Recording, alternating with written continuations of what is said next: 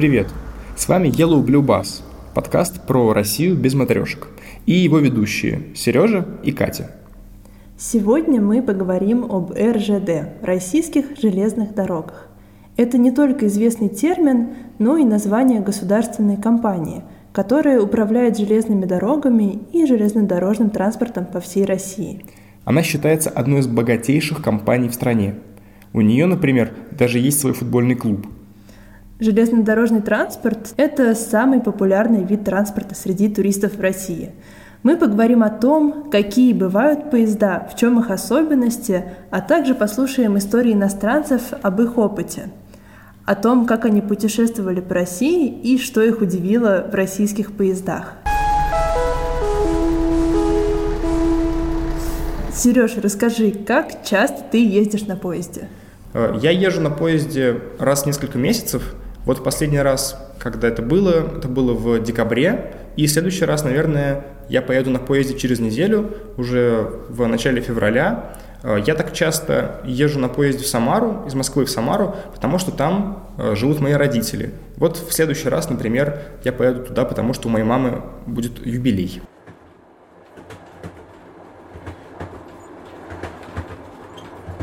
Кстати, а, а ты как часто ездишь на поезде? Ну, последний раз я ездила на поезде полтора или почти два года назад а, я ездила из Москвы в Ярославль на конференцию всего на один день. А, с тех пор я не ездила на поезде, только иногда езжу на электричках. А почему так редко? Ну, если честно, мне не нравится ездить на поезде. А, потому что если расстояние между городами большое, то поездка занимает очень много времени, а если ехать на ночном поезде, то я не могу в поезде спать, мне очень некомфортно. А, поэтому я приезжаю очень уставшая, и мне это не нравится. А почему ты предпочитаешь путешествовать по России на поезде? Почему не на самолете, например? Если честно, я просто очень боюсь самолетов. Э, у меня настолько сильный страх полета на самолете, или, как еще говорят, аэрофобия, что перед полетом мне становится практически физически плохо, так что я стараюсь э, летать как можно меньше, чтобы избежать лишнего стресса. И да, выбираю поэтому поезд.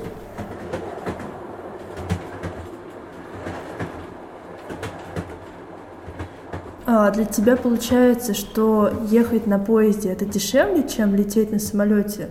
Потому что мне кажется, что сейчас цены стали примерно одинаковыми. Угу. Вообще, да, я согласен, что цены на одном уровне примерно, но все очень сильно зависит от того, во-первых, на каком поезде ты едешь, э, по какому маршруту ты ездишь и так далее. И если, например, я поеду на поезде из Москвы в Самару, это будет стоить от полутора до двух тысяч рублей. Если я захочу полететь на самолете, то, соответственно, заплачу уже 3000 э, рублей и больше. То есть разница примерно как 20 евро э, за поезд, за билет, и 30 и более евро за билет на самолет.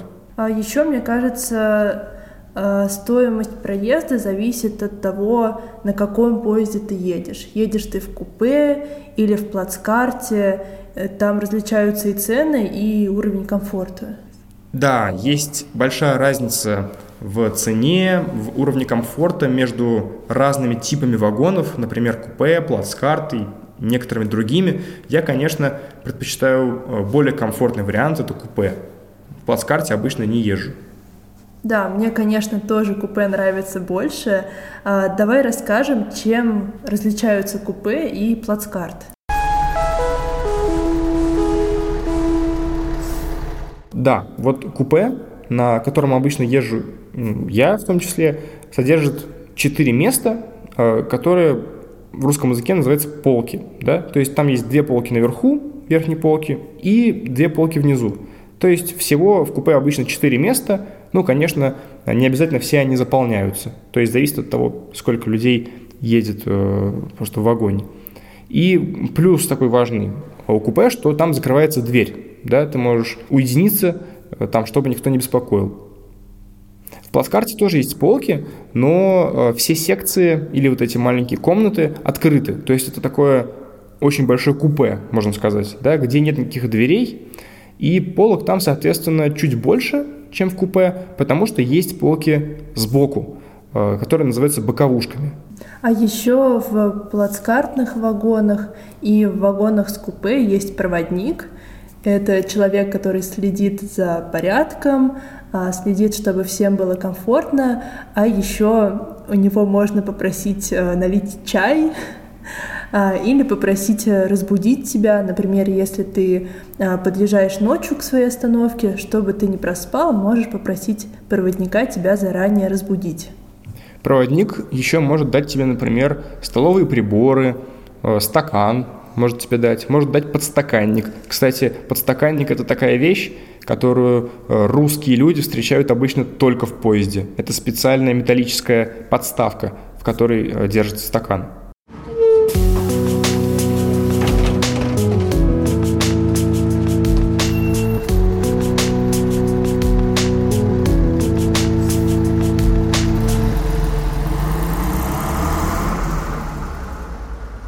Да, но вообще, честно говоря, я на боковушках ездить не люблю, как и вообще на плацкарте. Мне не нравится, что там из-за того, что очень много людей, э, всегда очень жарко, очень душно, люди могут э, пить, громко разговаривать и, в общем, сильно мешать тебе э, спокойно спать или заниматься своими делами.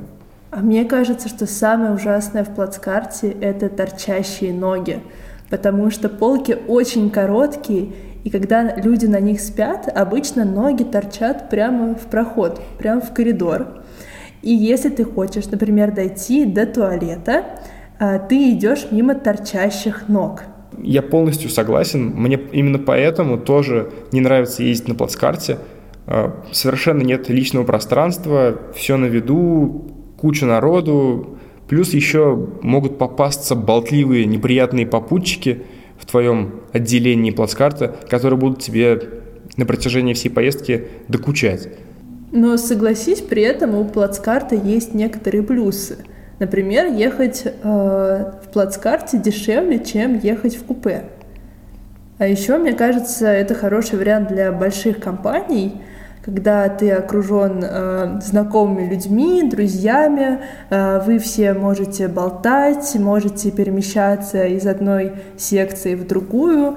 И мне кажется, тогда в купе ехать гораздо приятнее, чем ехать одному с незнакомыми людьми. Да, это правда.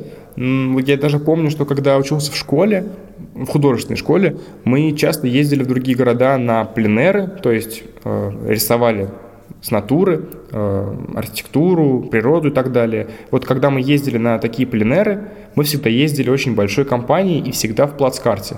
Это было очень весело, и, в общем-то, да, я согласен, что это большой плюс, когда ездишь с друзьями, с коллегами.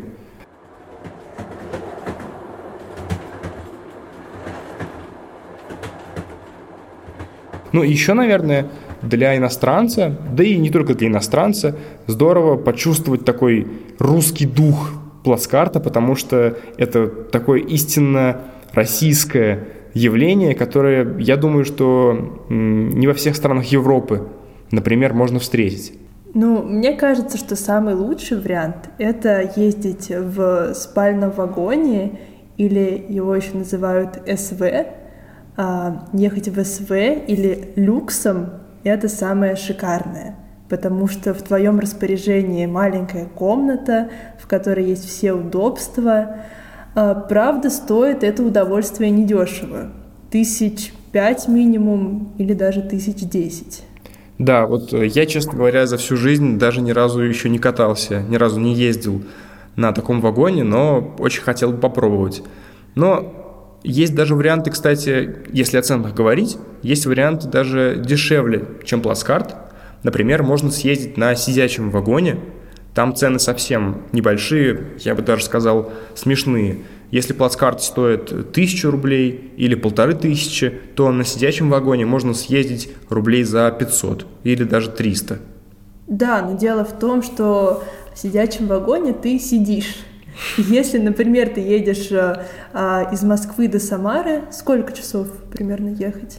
Примерно 13-15 часов. Ну, вряд ли ты сможешь просидеть на одном месте 13-15 часов, даже если это будет ночной поезд, и ты будешь спать, это будет, наверное, очень неудобно.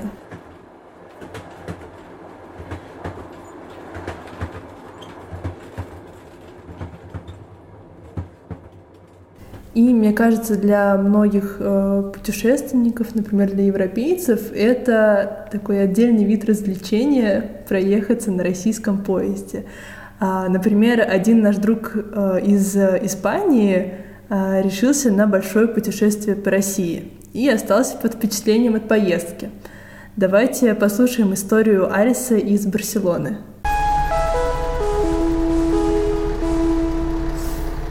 Привет, привет всем, меня зовут Арис, я из Барселоны, из Испании, я учился в Петербурге в вышке 6 месяцев, и у нас была поездка э, в Мурманске с ИСН, ну, это была компания международных студентов, иностранцев, и мы долетели до Мурманска, остались там 3-4 дня, а потом э, ехали обратно на поезде на плацкарте, и это было очень интересным опытом, на мой взгляд.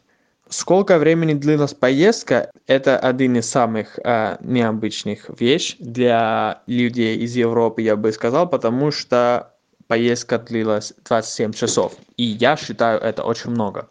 Но в течение этой поездки мне было очень приятно, потому что я разговаривал по-русски с гайдами, которые были с нами, и еще постоянно играли в дурак. Я очень люблю эту игру. Она один из, одна из самых э, классных игр карты. Короче, плацкарт был полным э, международ, международных шумных студентов. И это было очень интересно. Ну вот, то, что было, наверное, неудобно, страшно, это то, что человек, который был рядом с, нами, он был такой толстым и храпел очень шумно ночью. Ну, это не какая-то особенная вещь из России, это так и везде, я бы сказал. А что меня удивило, вот все, мне, меня я, как, короче, сейчас тоже удивлен, да, удивлен из-за того, что в России, думаю, есть такая культура поездок, для русских обычно ехать на поезде 20 или 30 часов. И я очень люблю обычаи, как бы эту культуру поездок.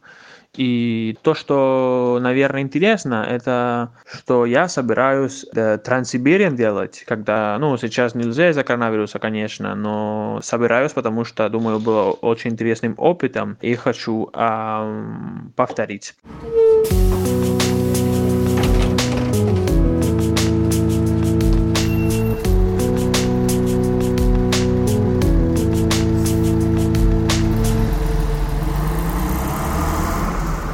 Очень типичная история в плане игры в дурака. Я тоже узнаю себя, в общем, в этом, потому что как раз игрой в карты ты и занимаешься, когда едешь на поезде.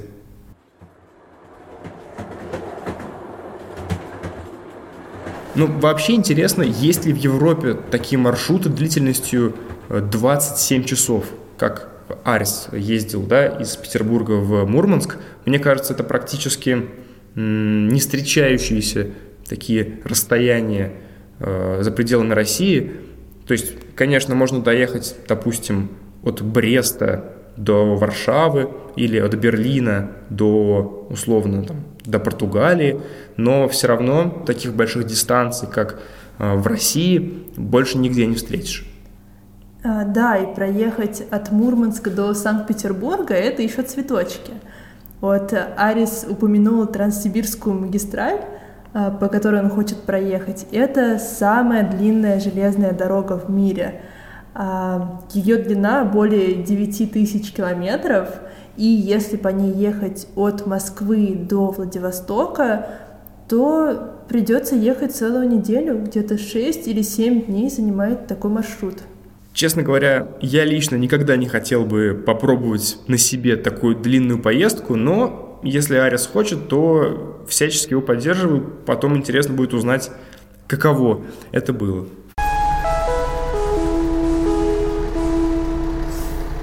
Ну, в такие длинные путешествия люди отправляются нечасто. а гораздо чаще нам приходится ездить на электричках на короткие расстояния. Например, э, я нередко выбираюсь куда-нибудь в Подмосковье. Да, я в свое время ездил из Москвы в Подмосковье и обратно практически каждый день, потому что жил в общежитии. Общежитие находилось очень далеко от самого университета, оно находилось в Дубках. Это, э, вы знаете, такое очень маленькое как село под Москвой. Вот. И ехать от него до университета было примерно километров, ну, наверное, 80 или даже 100. Мне за это время успели очень сильно надоесть электрички, потому что приходилось каждый день тратить примерно час или даже больше на проезд, подстраиваться под их расписание и самое главное терпеть пассажиров, которые по вечерам ездили вместе со мной. А я наоборот люблю электрички, наверное, потому что я на них редко езжу, может быть, раз в два месяца, и я всегда выбираю время, когда они пустые, там почти нет людей, и мне очень нравятся новые электрички, в них э, чисто, комфортно, в них э, свежий воздух, есть интернет. Прекрасно.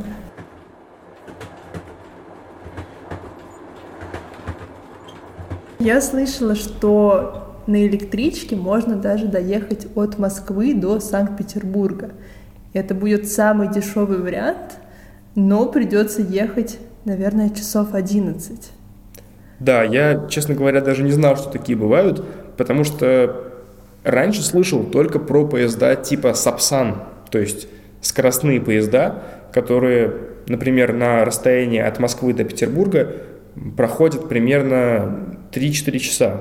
Это, конечно, очень классные поезда, там очень высокий уровень комфорта, там есть интернет, все удобства, в общем, внутри вагона, но, конечно, цена соответствующая. Маршрут э, Москва-Санкт-Петербург очень популярный, и по нему э, очень любят ездить туристы. Давайте послушаем историю Лизы из США о таком путешествии.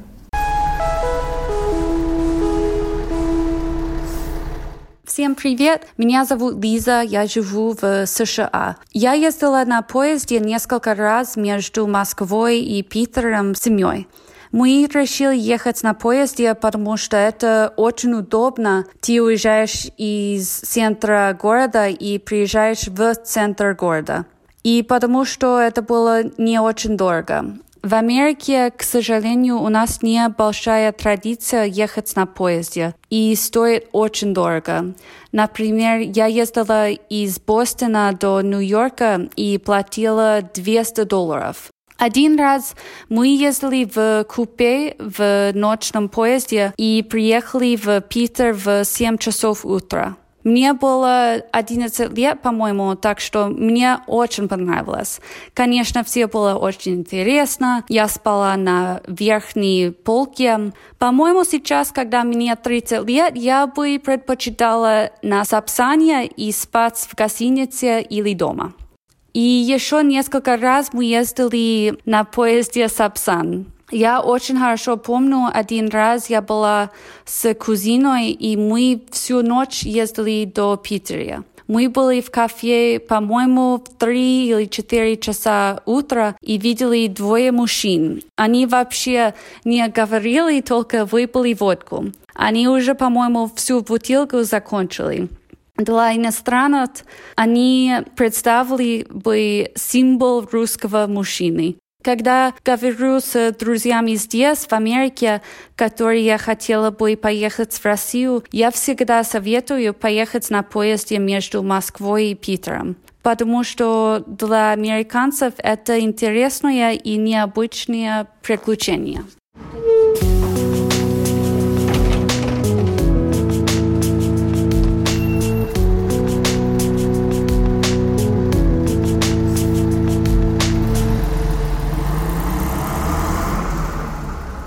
Лиза упомянула а, еще одно важное отличие поезда от самолета, о котором мы до этого не говорили. А, очень удобно то, что поезд, он уезжает из центра города и приезжает тоже в центр города. Не нужно э, тратить деньги на такси, на автобусы, чтобы добраться от аэропорта до города. Потому что обычно, по моему опыту, это занимает очень много времени. Да, еще другой плюс, который тоже упомянула Лиза, это то, что есть ночные купе.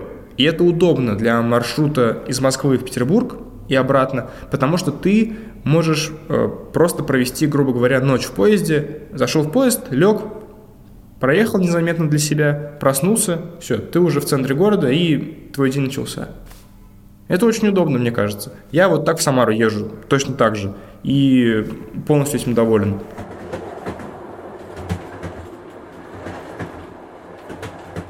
И мне очень понравился совет Лизы о том, что э, все иностранцы должны попробовать проехать от Москвы до Санкт-Петербурга, потому что это не очень дорого, это комфортно, если ехать на Сапсане. И это классный опыт. Мне кажется, можно получить много новых впечатлений за какие-то 4 часа.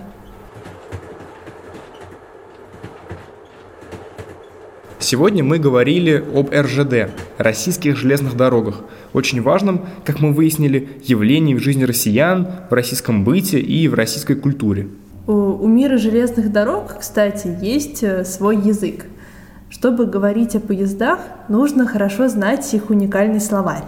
Например, разбираться в словах купе, плацкарт, СВ или спальный вагон – а еще полезно знать, что такое боковушка и кто такой проводник. Мы сегодня выяснили, чем отличаются российские поезда от европейских, когда поездка на поезде действительно выгоднее полета на самолете. С вами был подкаст Yellow Blue Bus и его ведущие Катя и Сережа.